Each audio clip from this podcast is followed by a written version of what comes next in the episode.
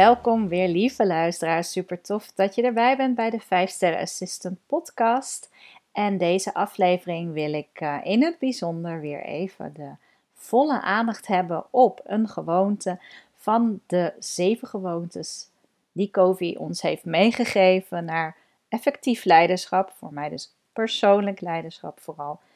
Uh, en die kwam ook heel mooi gisteren in de masterclass die ik gaf over persoonlijk uh, leiderschap voor de managementassistent.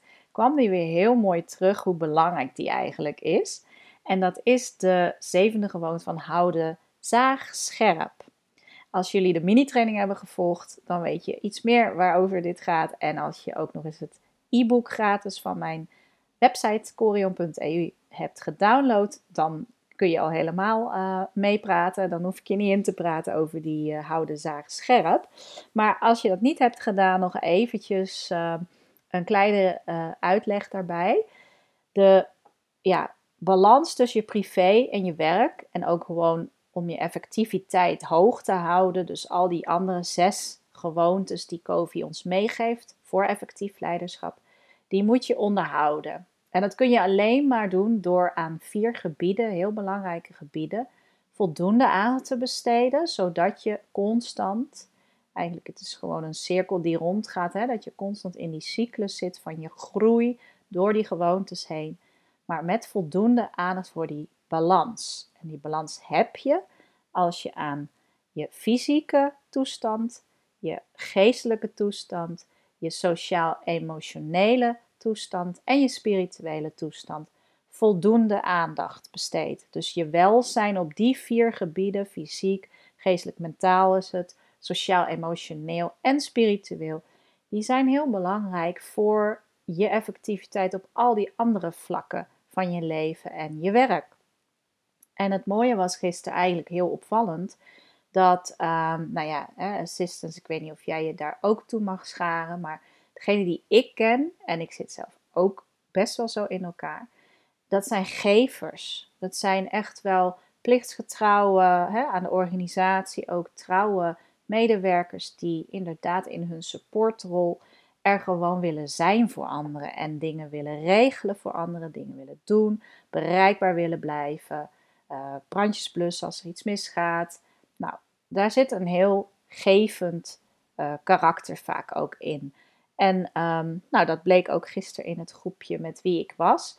Het was een klein groepje overigens. Um, we hadden de gratis persoonlijk masterclass natuurlijk op de donderdagmiddag. Had ik hem gepland. En dat gaf voor sommigen wel een uitdaging. Maar voor heel veel mensen is dat gewoon twee tot vier uur midden in hun werktijd. We hadden ook een deelnemer die zat gewoon ook op werk. Die wilde meepikken wat ze kon. Maar goed, af en toe ging de telefoon of werd ze weer weggeroepen. Dus nou ja, weet je, het was niet de ideale omstandigheid voor haar. Maar goed, ze heeft toch meegedaan een stukje.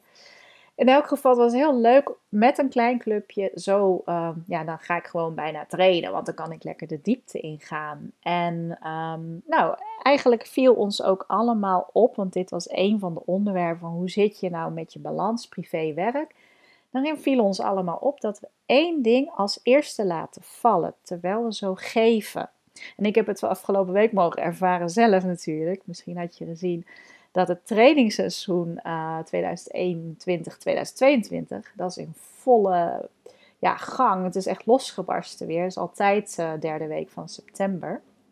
En uh, wat wij alle, allemaal deden was minder aandacht besteden aan je lichamelijke welzijn. Je bent zo aan het geven, er is zoveel werk te doen. Je kunt thuis natuurlijk best wel even die knop uitzetten en je werkruimte voor je werkruimte laten en even iets anders gaan doen. Maar dan was het meer op die andere gebieden, en dat herken ik zelf ook. Ik ben enorm aan het leren momenteel weer. En ik, hou, ik kan maar niet stoppen. Ik vind leren ook echt geweldig. nou ja, gelukkig maar, want het is ook mijn werk. en, um, maar ook zelf blijven leren, want anders, ja, wie ben ik dan om anderen te gaan vertellen hoe zij zichzelf kunnen verbeteren in hun vaardigheden en andere gewoontes aanleren als ik zelf niet Ehm, mijn voeding daarop pak en in beweging blijf. Dus geestelijk besteed ik veel aandacht aan. Spiritueel ook zeker. Sociaal emotioneel ook wel. Hoewel, ja, dat zou ik nog wel. Hè, ik zou vaker vriendinnen willen zien en noem het maar op. En dat geldt ook meestal vice versa ook. Maar weet je, we zijn allemaal, we hebben gezin. Uh, jong gezin is natuurlijk weer iets anders dan wanneer de kinderen wat ouder zijn. Maar je ziet gewoon van oké, alles loopt wel lekker. Maar in ons groepje had iedereen gewoon minder aandacht voor ja, fysiek welzijn qua vooral beweging. Genoeg bewegen, genoeg sporten. En dat viel zo enorm op dat we ook tegen elkaar zeiden van kom op joh. zo van uh, we doen er gewoon een 30 day challenge alleen maar op dat gebied. Nou, die gaan we natuurlijk aan. Um, maar uh, dat is wel heel opvallend. En ik weet niet hoe dat voor jou zit, welk gebied jij als eerste laat vallen, of misschien meerdere wel. Maar als je deze vier gebieden niet in balans hebt, dan is je effectiviteit ook minder.